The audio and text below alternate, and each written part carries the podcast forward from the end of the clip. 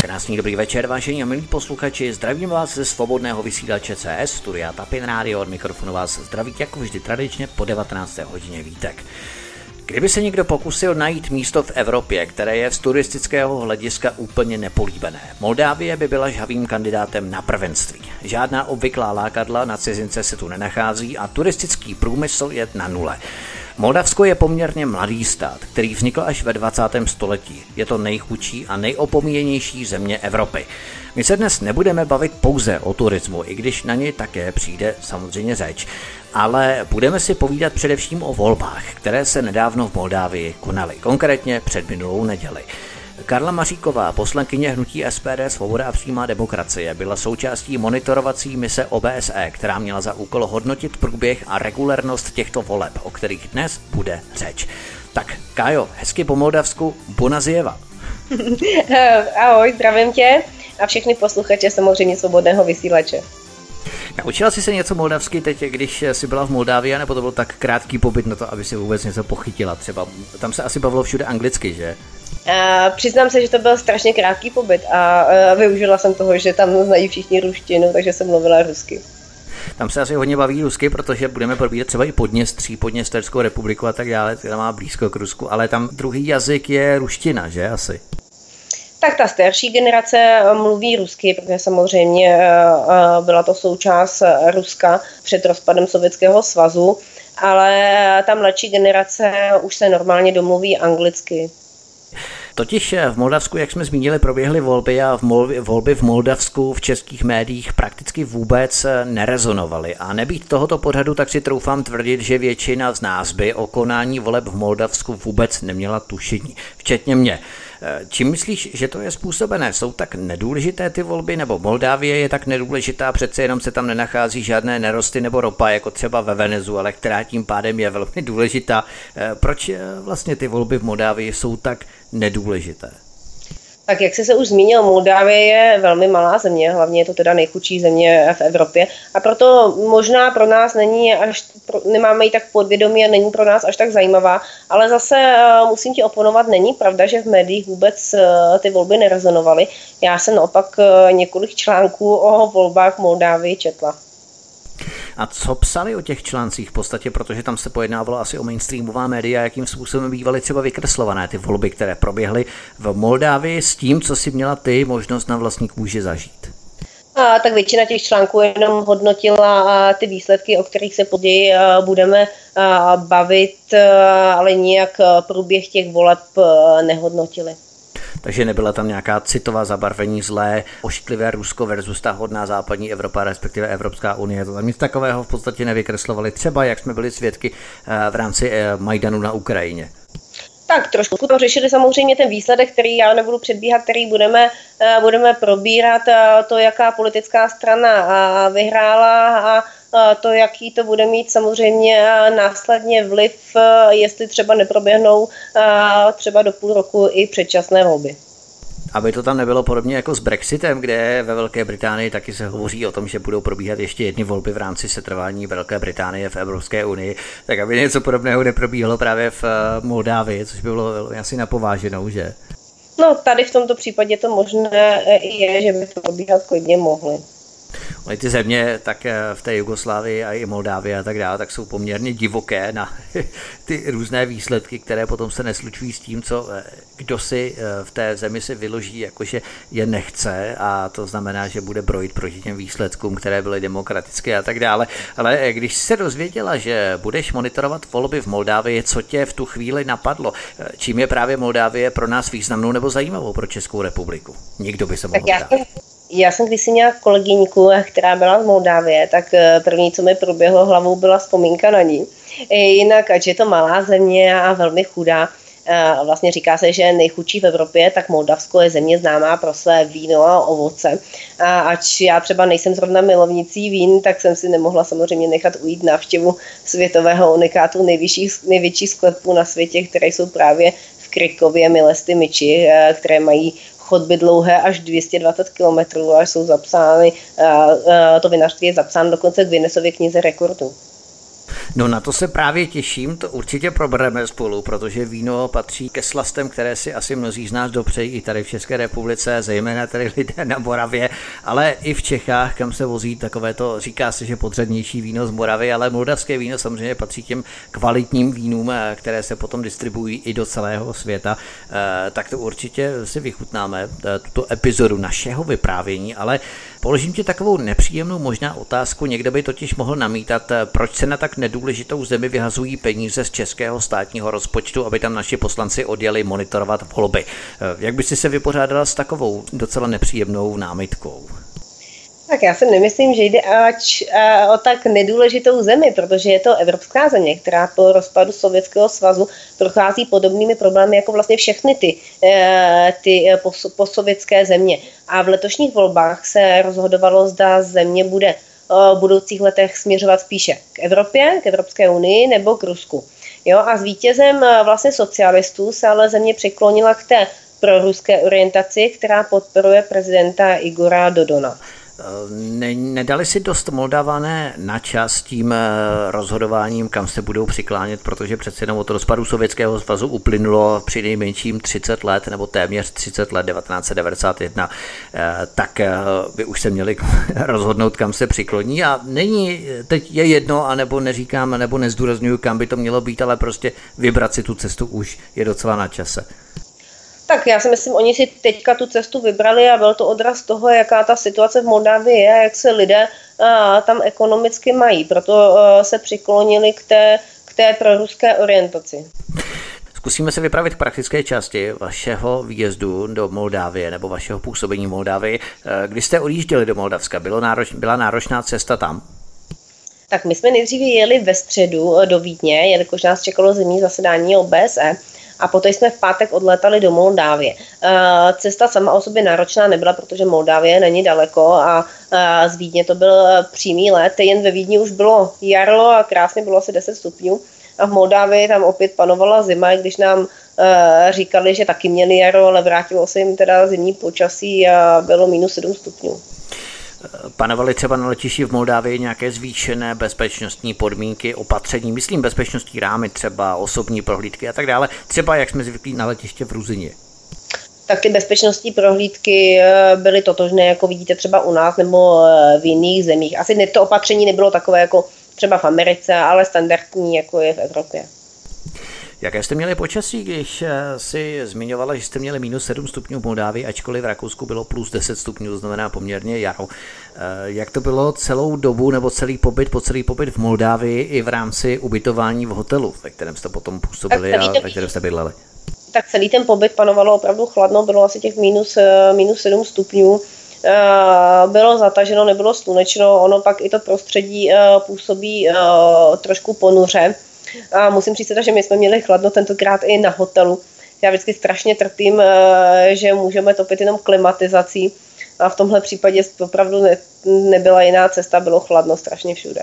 Ale zase o srovnání, kdybych to srovnávala třeba s eh, Arménií, kdy třeba když jsme navštěvovali volební místnosti, tak v některých volebních místnostech eh, se vůbec netopilo, ač to byly školy tak aspoň zde teda musím říct Moldávy, tam měli v těch volebních místnostech příjemné prostředí.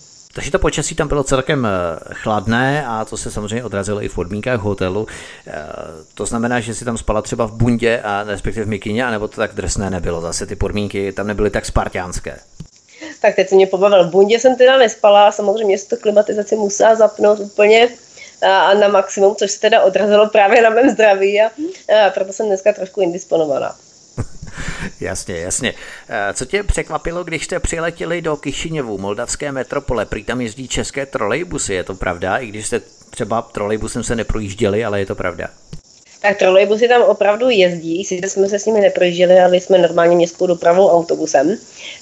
Je to země velmi prostá a chudá, což je vidět už na první pohled ale ve městě už najdete rychlé občerstvení, McDonald, obchodní centra, normálně naše modní, co vidíte běžně, uh, značkové obchody jako u nás.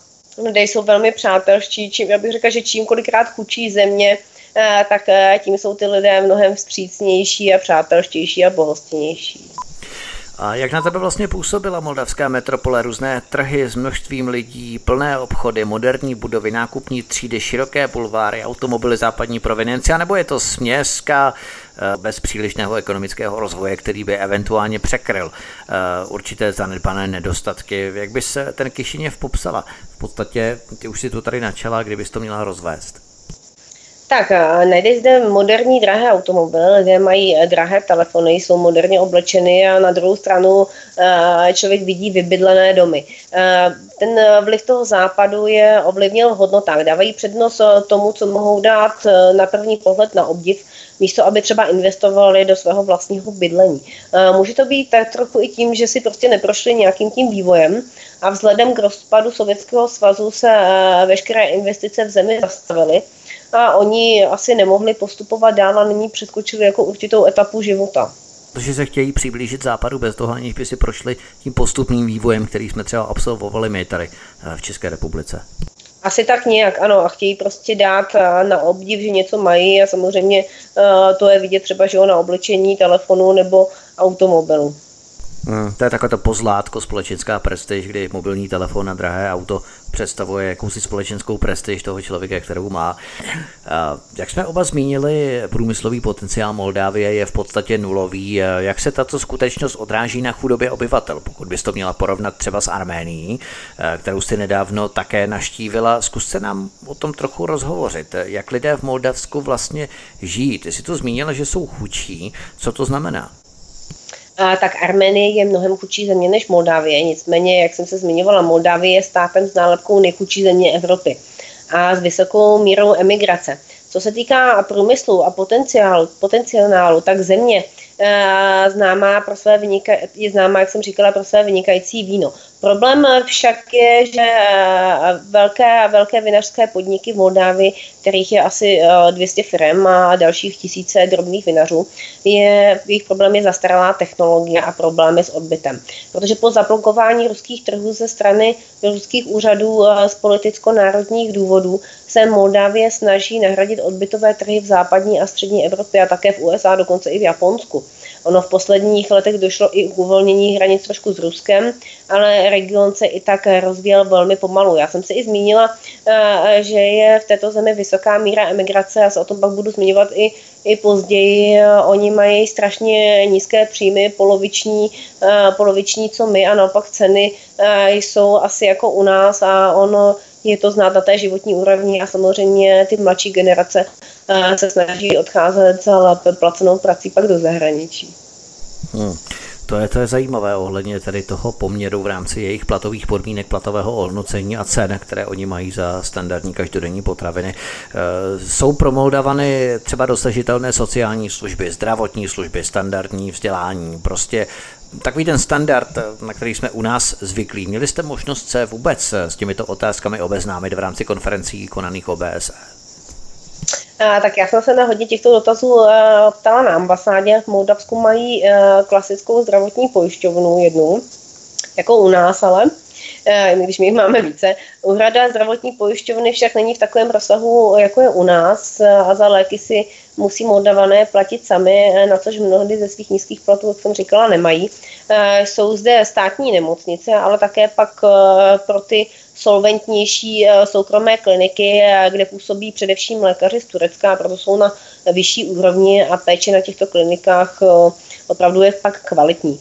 To se týká vzdělání, tak samozřejmě základní školní docházka je devítiletá, je povinná, a, trošku ten systém je jiný, navazuje na ně automaticky jako středoškolské studium, něco jako gymnázium, což ne samozřejmě pak každý už dokončí. A pak e, jsou zde také vysoké školy, absolventi vysokých škol bohužel pak už v zemi ale nenacházejí uplatnění a proto většinou odcházejí do zahraničí. To vzdělání e, není srovnatelné úrovní u nás, ono pak e, ty diplomy nejsou v Evropě ani mnohdy uznávané. Mm, rozumím, rozumím.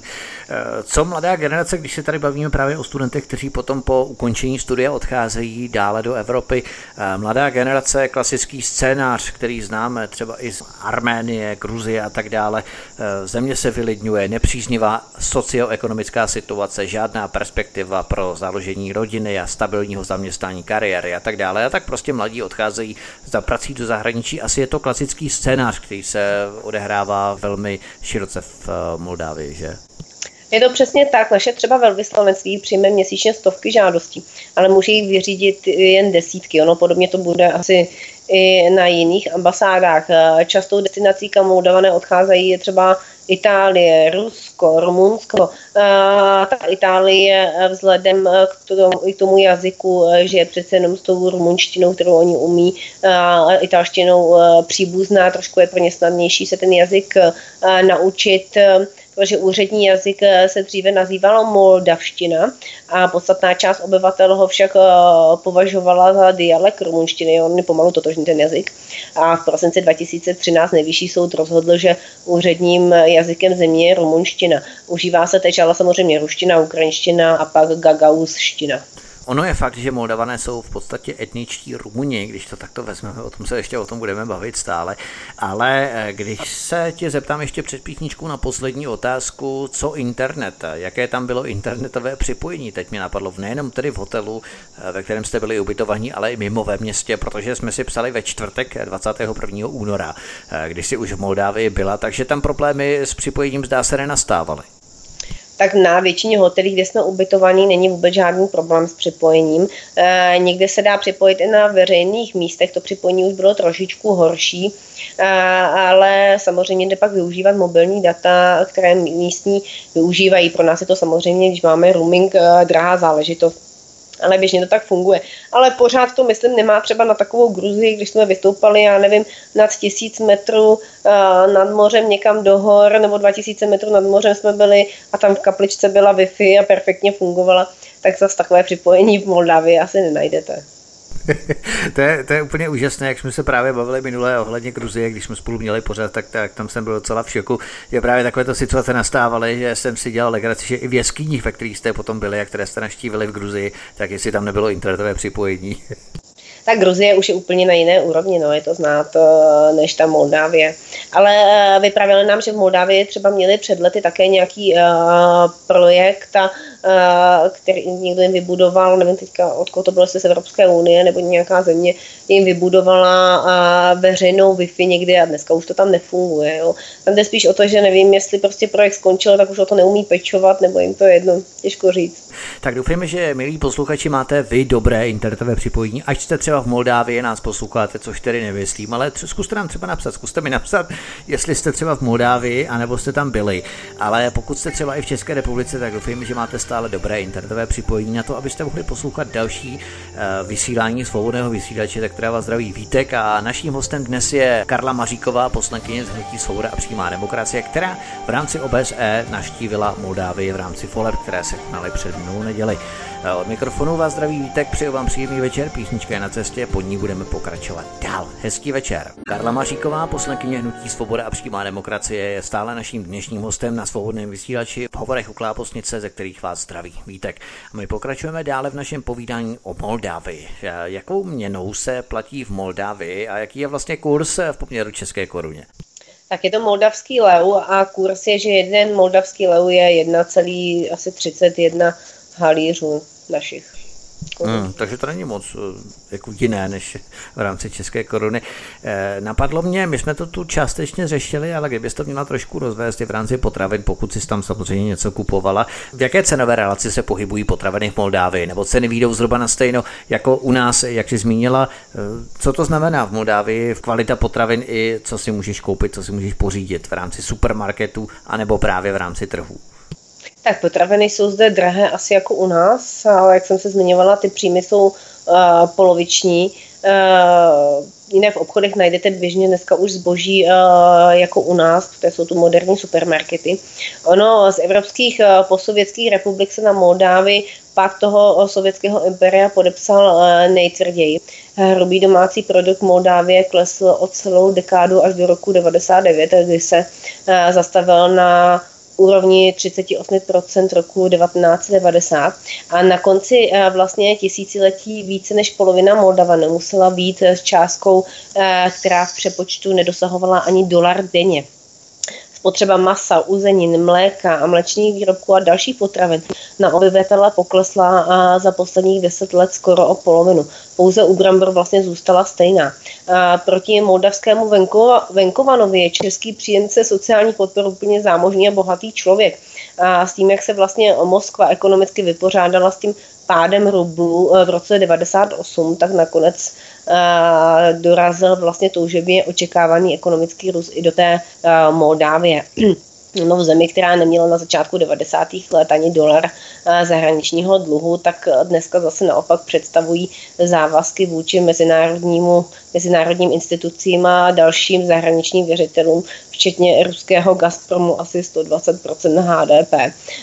Takže ona opravdu Moldávie na tom uh, není nejlépe a ty, uh, o jejich, o, ty obyvatele uh, musí žít hodně skromně na to, aby vyžili uh, z příjmy, které mají Eh, vzhledem k těm cenám, které tam panují. Hmm, rozumím, a lidé se proti tomu nějakým způsobem nebouří. To si asi neměla možnost sledovat, ale třeba si s někým mluvila, eh, kdo třeba monitoroval dlouhodobě situaci v Moldávii, že třeba lidé jsou stále více nespokojeni se situací, která tam panuje v oblasti poměru příjmu a eh, spotřebního koše a hlavně ceny potravin, které tam jsou tak eh, zda se lidé proti tomu nějakým způsobem nebouří, protože vlády, které tam asi působily, tak eh, nejevily příliš známky toho, aby lidem tu situaci v eh, oblasti nákupu těch potravin zjednodušili nebo nějakým způsobem usnadnili.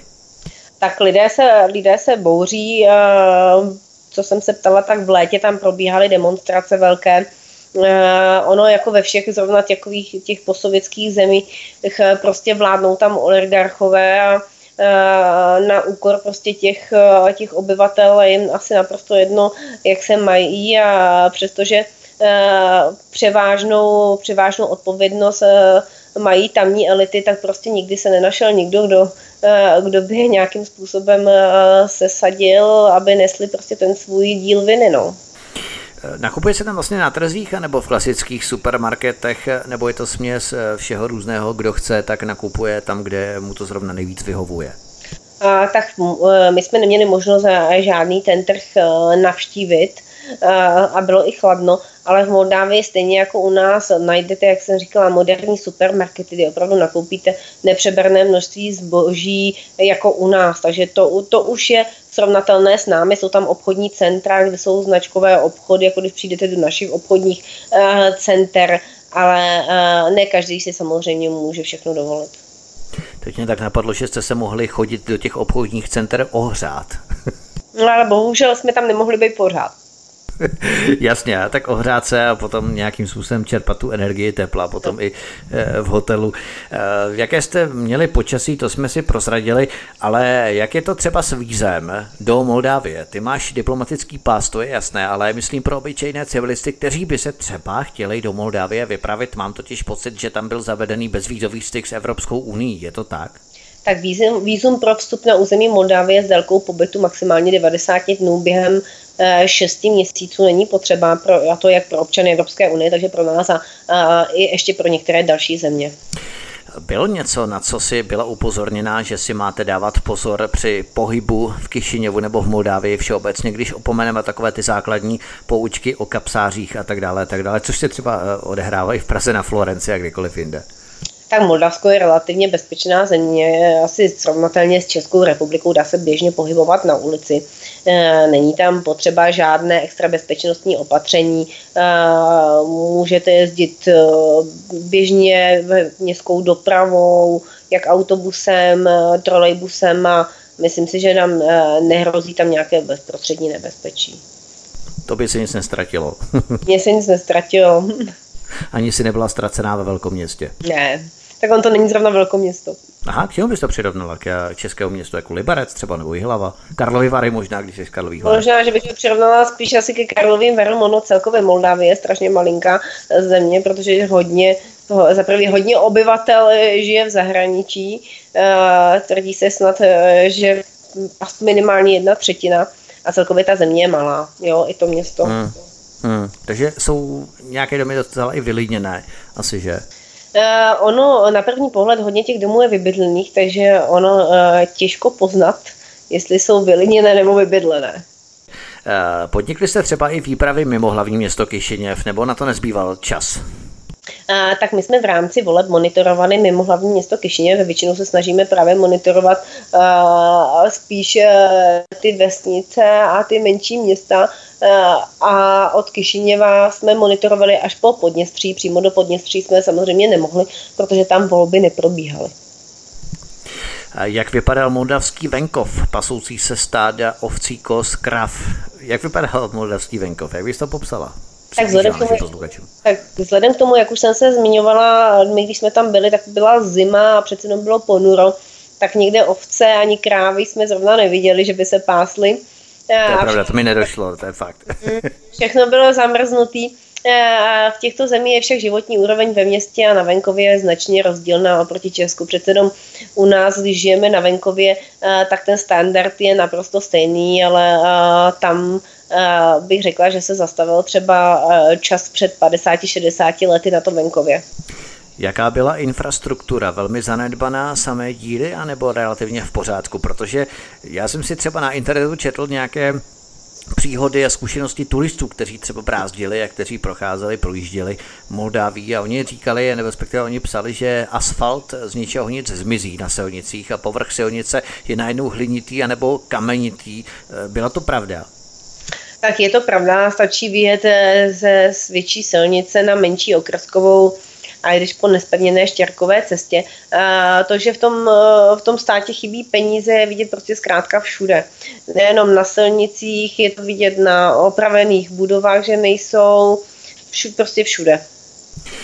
My jsme se tu bavili o celkové chudobě obyvatel Moldavska, ale jak to vypadalo na moldavském venkově, protože podle mnoha svědectví, opět co jsem si pročítal, když jsem se připravoval na tento rozhovor z různých eh, svědectví eh, zkušeností turistů, tak eh, se tam skutečně zastavil čas, jak si je potvrdila 50-60 let zpátky.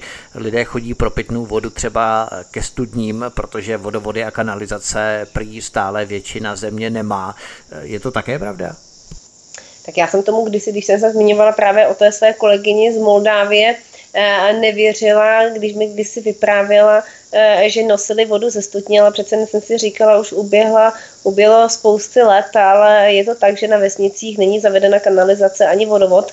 Eh, země se po této stránce absolutně nějak nerozvíjí. A, a jak jsem se zmiňovala, ve všech těchto chudých zemí je životní úroveň na vesnicích a městech velmi rozdílná. Ono, co se týká té kanalizace, tak těchto zemí není až, až tak neobvyklé, že toaleta je díra v zemi, to bylo i, i v Arménii a setkali jsme se s tím i ve městě, ve školách, ale tady není skutečně ani vodovod. Ono se řekne, že to je poněkud nepříjemné, že není vodovod, není kanalizace a tak dále. Ta kanalizace je určitě nepříjemná, ale vodovod, protože třeba zase, když eh, tady v České republice si uvědomíme, že třeba nemusí být voda nebo vyschne třeba nějaký eh, zdroj pitné vody, která se potom čerpá do řádu, že jo, do vody, která nám potom přitéká do vodovních kohoutků, tak oni mají v podstatě zajištěné studny sami, to znamená, že jsou zase sobě stační na druhou stranu, což eh, čím se my nemůžeme pochlubit tady v České republice. No, já bych tě chtěla vidět, jak v zimě taháš ze studny studenou vodu, nemůžeš se pořádně vykoupat a chodíš na toaletu na díru v zemi. to je pravda asi. Já tím, že, tím, že ty toalety takové mám vyzkoušené z těchto zemí, protože v rámci toho monitoringu, když samozřejmě na, eh, navštěvujeme ty školy, oni jiné toalety, eh, eh, jak turecké, anebo právě díry v zemi, jsme se setkali, neměli, tak musím říct, že my jsme opravdu zvyklí na komfort a ne vždycky to je příjemný, protože ne vždycky jsou Úplně jako... Vtipné, nagelovaní poslanci v oblecích teď musí na nějakou tu díru v zemi, to, to je, musí být opravdu skvělý. Ale ty jsi si teda vyzkoušela, vyzkoušela i v praxi některé z těchto toalet. Ale když jste potom cestovali po moldavském venkově, potkávali jste třeba mnoho auta nebo vás měli nějaké zvířecí povozy, protože o tom také referovali právě tito turisté, kteří projížděli Moldáví. Tak ono asi ti turisté navštíví tu zemi eh, přece jenom, když je trošku lepší počasí, takže my jsme žádné povozy neměli možnost eh, vidět, ale měli jsme samozřejmě mnoho aut a to, jak jsem se zmiňovala, opravdu pěkných aut, je pro Moldavany, jak jsem říkala, něco, co mohou dát eh, na první pohled na obdiv. Většina ojetin se dováží právě z Itálie a Moldavané, raději si koupí drahý vůz a telefon, než aby investovali třeba do svého vlastního bydlení. Zkrátka je to důležité hmm, hmm. to, co je na první pohled vidět. Takže chodí na toaletu do díly v zemi, ale hlavně, že mají drahý mobil a automobil. Asi tak nějak. Či i na těch vesnicích eh, je kolikrát vidět, ano, zaparkovaný, zaparkovaný třeba dražší vůz. Raději si koupí vůz, eh, který je cenově stejně drahý jako, jako třeba byt. To je přesně konzumerismus, no, že oni v podstatě koukají na ty západní reklamy, na západní filmy a chtějí se podobat a e, přesně to takhle to pozlátko. No. E, měli jste třeba při tom cestování během toho cestování sebou doprovod, nebo jste se museli orientovat podle GPS, které e, údajně jsou v Moldávii také dost velmi nepřesné? A, tak my vždycky míváme řidiče a, a tlumočnici, a, která je schopna překládat do toho úplně rodného jazyka. Eh, měli jsme teda eh, řidiče a ten měl navigaci a většina lidí v Moldávii, jak jsem říkala, má moderní dotykové telefony jako u nás a využívají moderní, te- moderní technologie jako internet a GPS, eh, takže řidič využil také navigaci a neměli jsme žádný problém. Takže vás to nenavigovalo třeba do pole, přičemž GPS ukazovala, že jste na silnici, nebo že máte být na silnici a tak dále. Ale fungovalo mu to naprosto dobře a vždycky dorazil kam měl. To je fajn. On byl v podstatě domorodec, že jo, takže on to asi znal ty trasy, ne, kudy vás měl provést. E, tak jednalo se o, o mladého chlapce, který teda uměl perfektně anglicky e, i rusky. Tu trasu určitě nějakým způsobem měl, ale hledal samozřejmě podle navigace a navigace ho naštěstí nesklamala. Nikam do pole nás nezavedla. No. Fajn. Jak vypadala klasická moldavská vesnice nebo takový běžný moldavský dům, podobá se těm našim? tak my jsme přímo obydlí nikoho nenavštívili, na to nebyl zase čas, ale z toho pohledu okolí, když jsme vesnicí projížděli, tak venkov je opravdu velmi skromný. Jak jsem zmiňovala, opravdu jsou tam studny, ze kterých se nosí voda, nemají kanalizaci, opravdu zastavil, zastavil se čas, je to třeba, bych přirovnala 50 let zpátky, možná, že i díl. Eh, prozradili jsme si, že Moldávie je turismem téměř netknutá, ale mnozí turisté vyhledávají právě ty země, ve kterých nenajdou standardní komfort ve stylu all inclusive a klasický full service eh, pro turisty. Je tomu tak tedy skutečně i v Moldávii. V podstatě Moldávie nemá nějaká turistická centra, hotely a tak dále, síť hotelů, které by poskytovaly určitý komfort, tak jak jsme zvyklí třeba v severní Africe, ať se jedná o Tunis, Džerbu, anebo o Egypt a tak dále, kde v podstatě město je velmi chudé, velmi špinavé, ale ty hotely eh, poskytují eh, komfort eh, z západní Evropy, dejme tomu. A, tak do zemí typu Tunis, Egypty turisté přece jenom mají za čím jezdit, když to Moldávie nemá tomu turistovi až tak co nabídnout. Je sice známá pro své víno a občas tu najdete nějakého turistu, ale neřadí se zrovna do vyhledávaných destinací. Ty jsi v září 2018 naštívila jeskyní komplex v Gruzii, ovšem na severozápadě Moldávie leží šestá největší vápencová jeskyně na světě, Emil Rakovica, která je místními nazývaná Popelka. Tato jeskyně má 86 km chodeb, prošla jsi si aspoň desetinu z ní tak bohužel neprošla jsem si ani centimetr, protože na to nebyl vůbec eh, eh, čas, takže jsme eh, nic z toho nenavštívili. Ono je to tím, že my jsme v Gruzii, přece jenom Gruzii jsme navštívili s výborem pro životní prostředí, takže toho času bylo víc a i ten účel té cesty byl trochu jiný, než tady jsme byli jenom kvůli monitorování voleb, ale navštívili jsme dvě věznice zase tomu se dostaneme, to je velmi zajímavá kapitola vaší návštěvy, ale e, turisty právě to mě zaujalo v rámci těch jeskyní, protože turisty to musí provázet speleologové experti, protože byly zaznamenané, byly zaznamenané případy otravy přírodním plynem, což tvůj případ tady nebyl. Ale bylo na Moldávii třeba něco cokoliv, co tě skutečně rozladilo nebo otrávilo část tvého pobytu, když to nebyl zmíněný plyn z těch jeskyní, které jsi navštívila?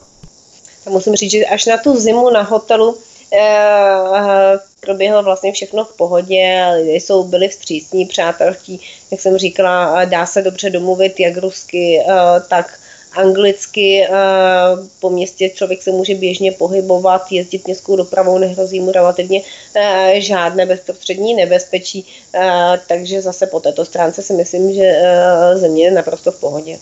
V rámci přípravy na tento rozhovor jsem se dočetl, že na severozápadě Moldávie žijí početné skupiny Ukrajinců a Cikánů, což by někoho třeba mohlo otrávit. Tvůj případ to nebyl tady. A, tak vzhledem k tomu, že jsme zde monitorovali volby a, jedno, a, a jednotlivými městy jsme jenom projížděli se zastávkami ve volebních místnostech, a, tak jsme to ani nějak nepocítili, ale i tak je to jejich země a vždy musíme respektovat samozřejmě, kdo tu žije. Hovoří poslankyně Hnutí Svoboda a přímá demokracie Karla Maříková, neotrávená poslankyně, která měla možnost vyzkoušet exkluzivně moldavské toalety. Kdo z nás se tím může, vážení posluchači, pochlubit?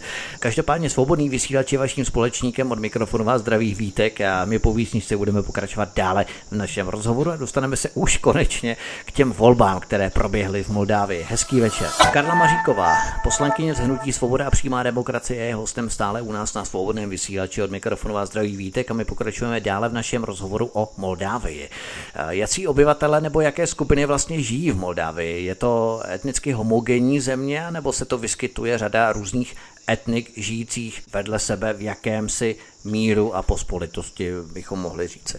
Tak v současné době žijí v Moldávii. Moldavané to, to tvoří asi 75%, Ukrajinci 8%, Rusové asi 6%, pak Gargauzové 4%, Rumuni, to jsou asi 2%, asi necelý 2% Bulharů, pak Romů asi ale jenom žádná celá 4%. Je tu minimální množství Židů a pak další národnosti, to asi bude 5%. Eh, Nedeklaruje eh, žádnou národnost, pak asi eh, půl procenta obyvatel. Ono v hlavním městě Kišiněvu žije více než polovina rusky hovořících obyvatel, ale rusky se lze domluvit pak v podstatě na celém území Moldavska a podle údajů z roku asi 2014 žije v Moldavsku jen něco málo přes 3,5 milionu lidí. Ono obyvatelů ubývá, jak jsem se už zmiňovala, lidé odcházejí do zahraničí, zejména hlavně z těch ekonomických důvodů, protože ty uh, příjmy jsou v zemi uh, strašně nízké a naopak, uh, jak jsem říkala, výdaje velmi vysoké. Mm, jasně. V Moldávii žijí také křesťanští Turci, kteří obývají autonomní oblast Gagausko, kterou si zmínila. A takovou kuriozitou je, že na jihu tohoto území ve vesnici Holubinka žijí i naši krajané, hovořící českým jazykem. Ta vesnička byla založena koncem 19. století s 53 Čechy. Dnes sice češtinu ovládá jenom menší skupina místních, ale čeština se tu prý vyučuje ve zdejší základní škole v dobrovolném kroužku.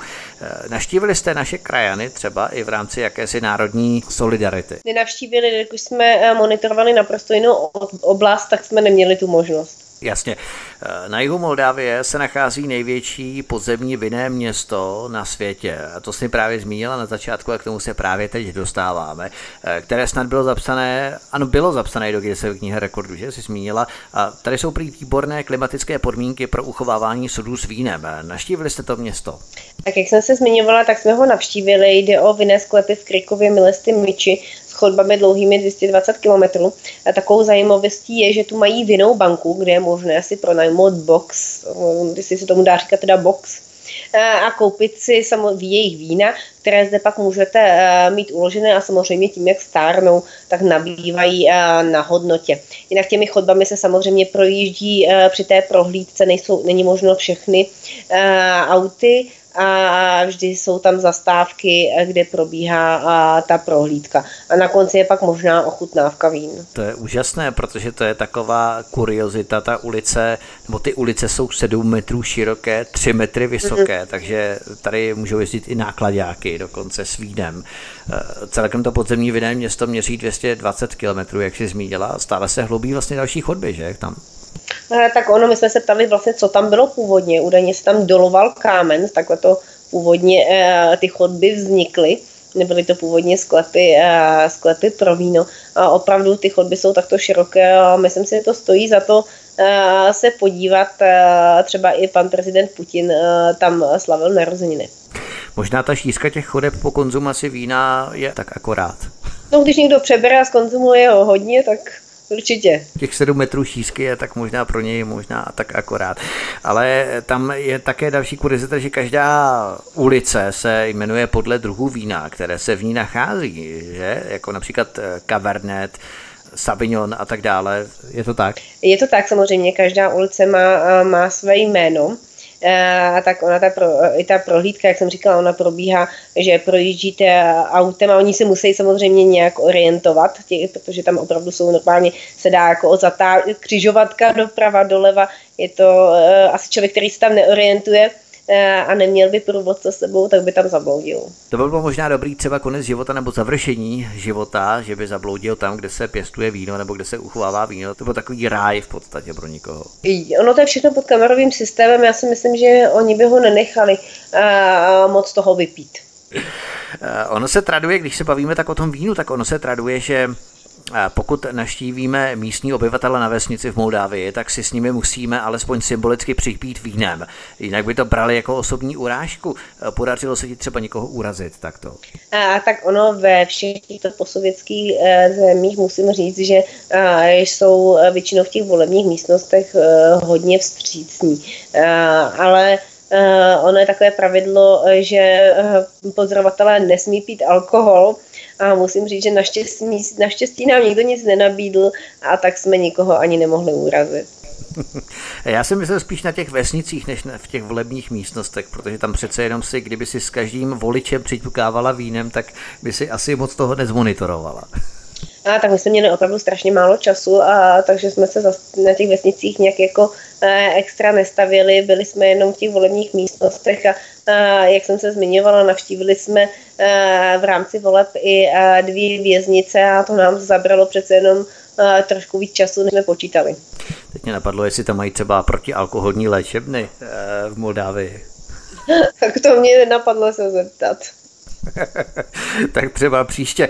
Eh, mimochodem na východě za řekou Dněstr, když trošku zvážníme, tak na východě za řekou Dněstr eh, jsou zase většinou rusky mluvící občané bývalého Sovětského svazu. Jak je to vlastně s tou podněsterskou Moldavskou republikou? To je autonomní území nebo bojují za svou nezávislost? Co to vlastně eh, je za území? Mají svoji armádu, policii, parlament vlajku nebo měnu? Jak to s nimi vlastně je? Tak Podněstří je de facto nezávislý státní útvar ležící mezi Moldavskem a Ukrajinou na levém břehu řeky eh, Dněstr. Podněstří vzniklo vyhlášením nezávislosti eh, na Moldavsku 2. září 1990. Je republikou v čele s prezidentem Evgeniem Ševčukem. Úředním jazykem je tam moldavština, eh, pak ukrajinština a ruština která je eh, hlavním dorozumívacím jazykem. Ono v Podněstří žije na ploše asi 4 1163 km čtverečních, přibližně 555 tisíc obyvatel. Hlavním městem je Podněstří, hlavním městem Podněstří je uh, Tiraspol a měnou, oni mají i svoji vlastní měnu, je podněsterský rubl. Tak to by bylo k Podněstří. Pojďme se vrátit zpátky do Moldávie, protože jak je to v Moldávii vlastně s vírou, bych se docela zeptal, protože se tu slaví náboženské slavnosti, takzvané chram, se to jmenuje. Bylo na konferenci OBSE místo a čas pro tyto duchovní záležitosti, kterými přece jenom politika příliš neuplývá. A, tak najdete zde v každém rohu pravoslavné kostely. Některé jsou skromnější, některé jsou naopak eh, krásně zdobené během cesty jsme jich několik navštívili, měli jsme třeba možnost i navštívit eh, nedělní mši, která byla taková trošku jiná, protože eh, se nekonala přímo v kostele, ale kousek od kostela v podzemí. A Já jsem teď se lekl, že řekne, že v podzemí v rámci toho vinného města, to ne. ne, to bylo úplně jiné. Ale samozřejmě lidé tu jsou z větší části věřící. Těch nevěřící je úplně minimum. Jasně, a ta myše probíhala jakým způsobem? V podstatě to bylo asi velmi brzo ráno, protože vy jste potom museli rovnou z té mše jet do volebních místností asi, že? A my jsme samozřejmě projížděli, když projíždíme z volebních místností, tak tady jsme se cestou zastavili, protože tam byl ten kostel a s okolností před tím kostelem a nás upozornili na tom, že probíhá tam, nebylo by to ani vidět, byl jen takový vstup do země, že tam probíhá mše, je to jako u nás, když jdete do kostela, kněz tam vede mši, takže úplně, úplně stejně, akorát samozřejmě to má trošku jinou atmosféru v tom prostředí. Řekněme uvolněnější, emotivnější, anebo v podstatě tam seděli, zpívalo se a tak dále, a tak dále, hrálo se na varhany. Trošku fanatičtější spíš. To bylo samozřejmě znát podle intonace, že, toho kněze. Tak ono to je dáno i tím prostředím no, v podzemí, že tam, uh, že tam ta tma, jsou tam jenom ty svíčky a to přece jenom je, bylo to na vesnici, takže uh, opravdu i to prostředí uh, bylo dost chudé, takže uh, i to určitě uh, zapůsobilo. A ty jsi se nenechala přesvědčit, zůstala si stále věrnou ateistkou. No, ano. Eh, jací vlastně jsou Moldavané, když se to bavíme o té víře, tak eh, zkusme to trošku pojmout charakterově. Eh, jedná se v podstatě o etnické Rumuny, jak jsme si zmínili, ale myslím teď charakterově vstřícní, přátelští, a nebo si od vás drželi chladný odstup. Jak by si je popsala? Přece jenom tam na ty turisty asi nejsou příliš zvyklí. A tak lidé jsou uh, přátelský. Oni určitě oceňují i to, že člověk se domluví uh, rusky, což oni umí. A jinak jako ve všech těch, jak jsem se zmiňovala, posovětských zemích eh, jsou ti lidé velmi přátelští a, a vstřícní. A musím říct, že i ta, i ta mladá generace. S kolika Moldavany jste se měli příležitost vlastně setkat? Myslím nejenom programově, plánovaně, ale třeba i spontánně, když jste se vydali mimo to sterilní prostory hotelu pro návštěvníky tak setkali jsme se samozřejmě s lidmi ve volebních místnostech a pak e, s těma komisema, takže s pár jsme se jich určitě setkali a, a lidé jsou byli naprosto příjemní, e, chovali se bezprostředně. Prezident Miloš Zeman sice naštívil Moldávii 20. a 21. května 2014 nebo expremiér Bohuslav Sobotka 9. 10. června 2016, ale znají Moldavané Českou republiku nebo případně Československo reagovali nějak pozitivně, když se dozvěděli, odkud vlastně že jsi? Tak oproti třeba Armény eh, na to lidé reagovali uh, úplně jinak, naopak, že jako znají Českou republiku uh, a, a znají Prahu, ale uh, tady už tolik ne, ono je to znát asi možná uh, i tím, že jak na tom ekonomicky jsou, že ne každý má tu možnost vycestovat jako v těch jiných posovětských státech, ale samozřejmě znají Českou republiku, ale ty reakce nebyly až takové. Aha, a máme v Moldávii vlastně českou ambasádu. Kdo je vlastně českým velvyslancem v Moldávii? A tak velvyslance, eh, máme i velvyslanectví, velvyslancí máme v Kišiněvu a velvyslancem je Zdeněk Krejčí, který byl dokonce třeba velvyslancem eh, v Kolumbii nebo v Ekvádoru.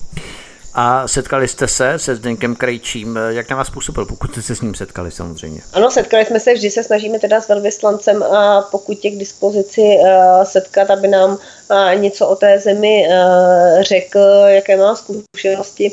A je to opravdu velmi příjemný a skromný člověk, měl jsme možnost se setkat i s jeho ženou. Vyprávěl nám nejen o Moldávii, ale o zemí, kde jako velvyslanec působil a o svých zkušenostech. Moldávie totiž eh, sousedí také s Rumunskem. Eh, jaký je vzájemný vztah obou zemí? Protože sahá od totální adorace po úplné odmítání, od eh, sjednocovacích námluv až po hořké výčitky v rámci Rumunska. Jak je to není? V jakém vztahu jsou dnes Rumuni s Moldavany? No, Moldavskem. Tak Rumunsko spojuje s Moldavskou republikou jak společná historie, jazyk, kulturní a duchovní dědictví a po získání nezávislosti Moldávie i vlastně intenzivní bilaterární relaci. Ono větší část dnešní Moldávie byla do roku 1940 součástí eh, Rumunska, respektive východní součástí historického rumunského moldavského knížectví. Rumunsko uznalo v roce 1991 samostatné, samostatnou Moldávii jako první stát na světě.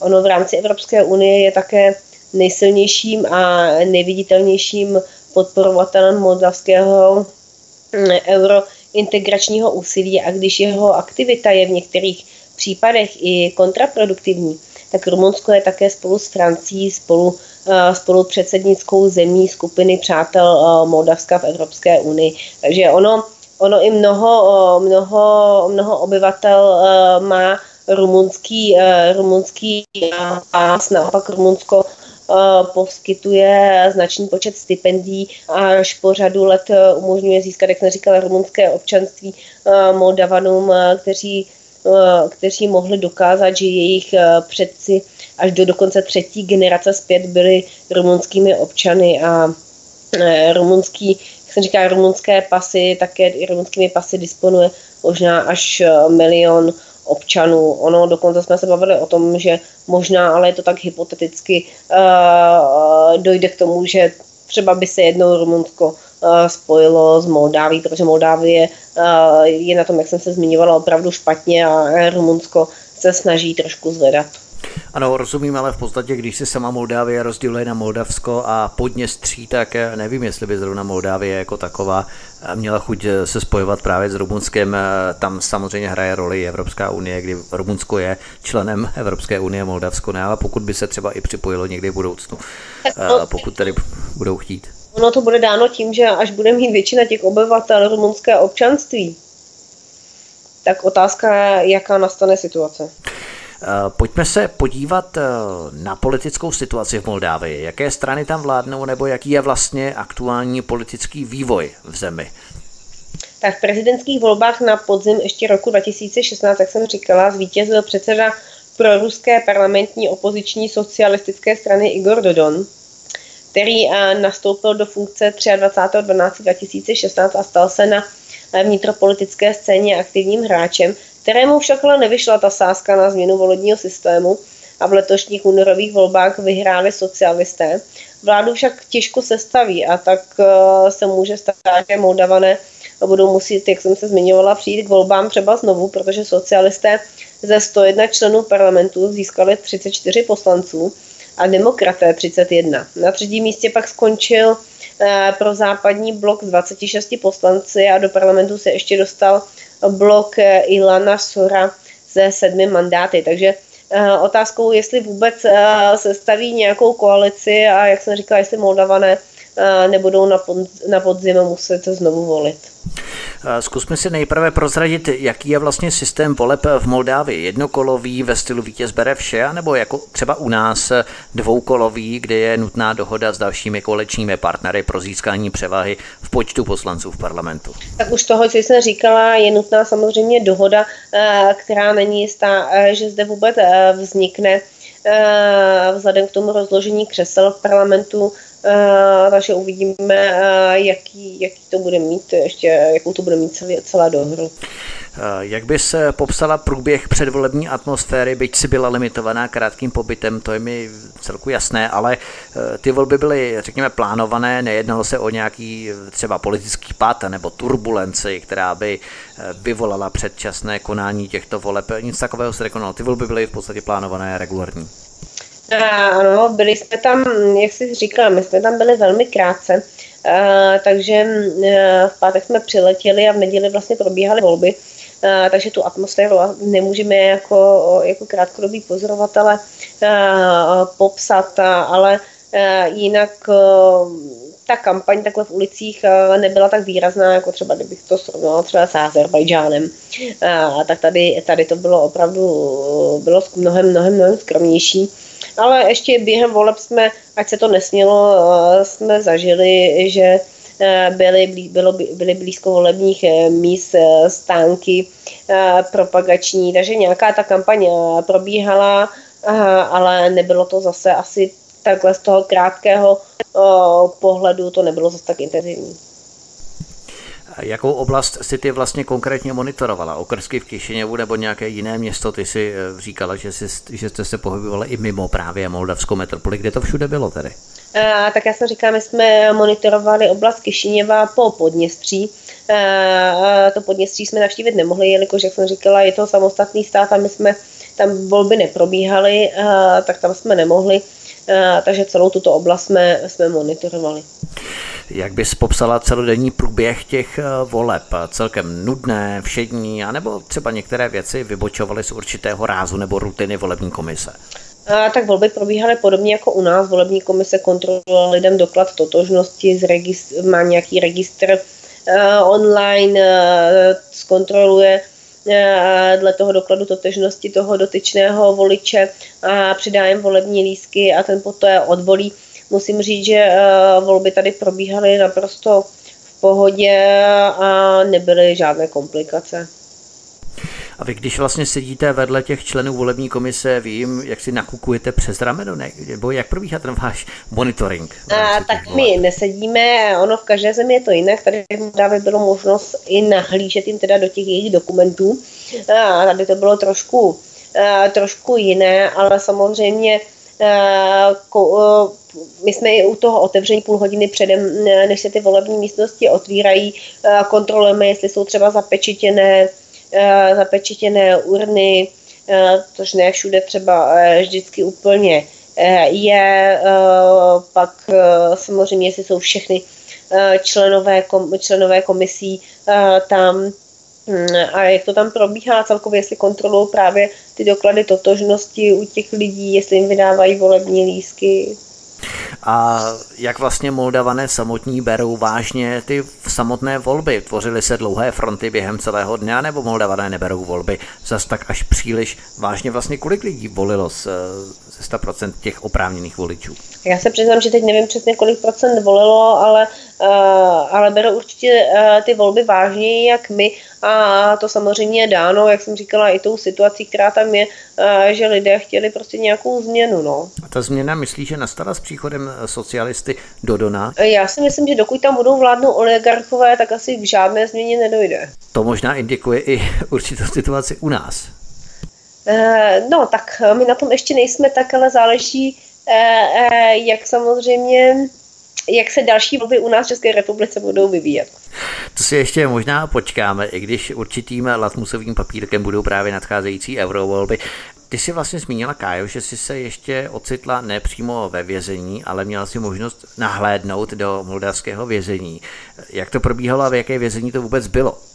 Tak my jsme navštívili dvě vězení. Já se přiznám, že mm, nevěděli jsme, pak jsme sami zjišťovali, jak se vůbec jmenuje, protože to není jako u nás, že by si přijela, byla tam cedule, eh, ona je tam napsaná, ale bohužel jejich řečí, takže, eh, takže to nepřečteme, ale eh, vězení naše je oproti moldavskému Hilton.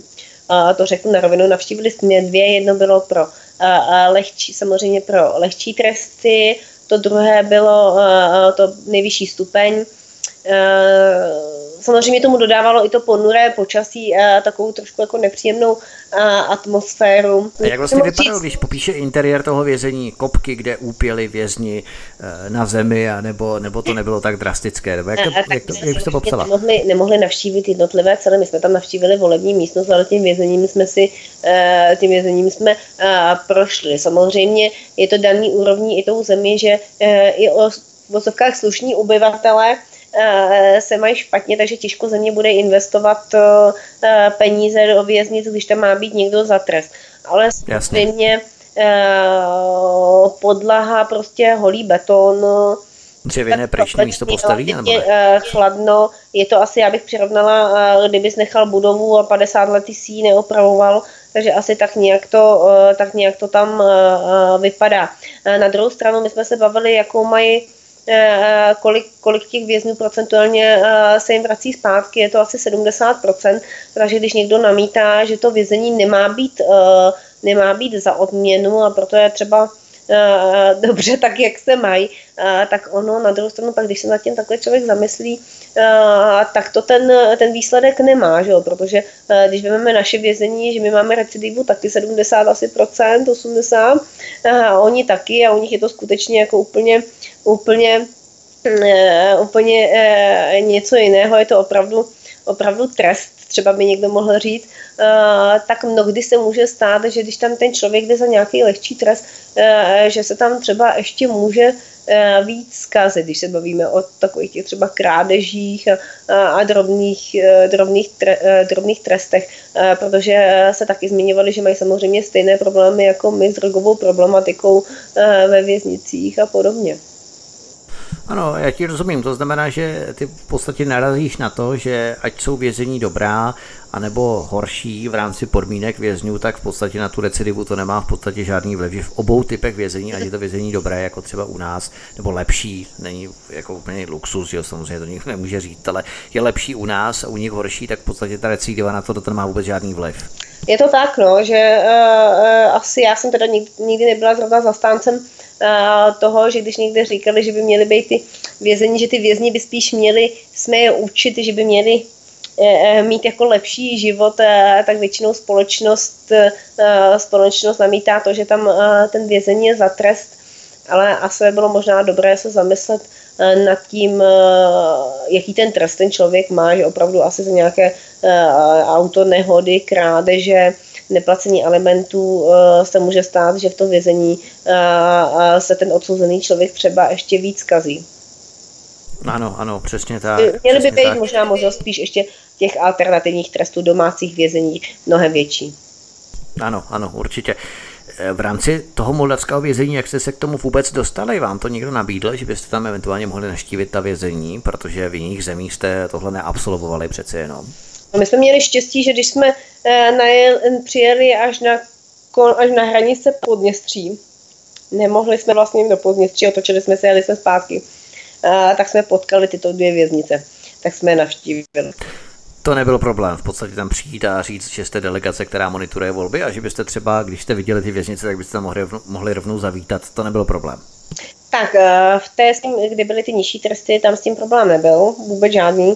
Eh, v té druhé jsme trošku problém eh, měli, ale nemyslím si, že by to byl asi problém, co se týká vyloženě, že tam chceme navštívit, ale Oni měli celkově problém, eh, že tam vůbec nechce jít asi jako někdo eh, podívat, eh, jak se tam vůbec jako volí. Úplně to tam nebylo asi košer.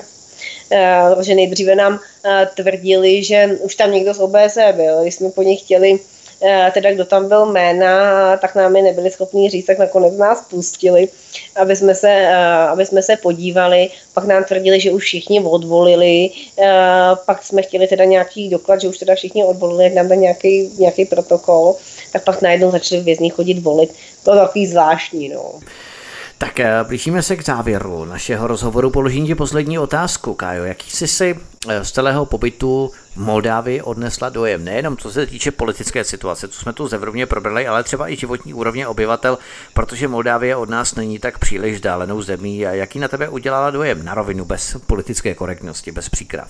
Tak já jsem vždycky šťastná, že se vracím eh, domů a jinak tomu nebylo teda přiznám se ani z Moldávie ale eh, myslím, že my bychom měli být rádi a vážit si toho, jak se tady máme a na jaké životní úrovni eh, žijeme, protože Eh, zrovna Moldávie je jedna z těch, z těch zemí, kde, kde lidé se nemají úplně, úplně tak, tak dobře a asi by nám mohli závidět.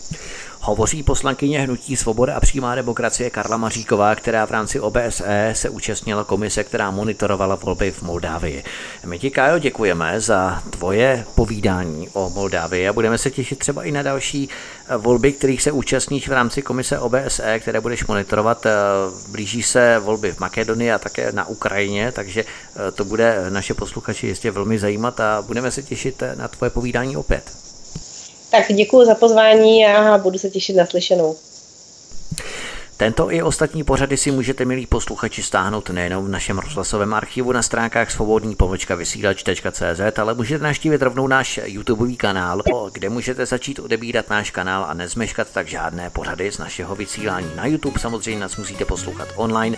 A v rámci archivu svobodného vysílače si můžete stáhnout i naše pořady v MP3 formátu a poslouchat nás kdykoliv offline, i třeba na vašem přehrávači. Ať se jedná o mobilní telefon, přehrávač MP3 a tak dále a tak dále. To by bylo všechno pro dnešní povídání. Zdraví vás Vítek od mikrofonu, přeji vám příjemný zbytek dnešního večera při poslechu dalších pořadů svobodného vysílače a já se budu s vámi těšit opět příště naslyšenou. Hezký večer.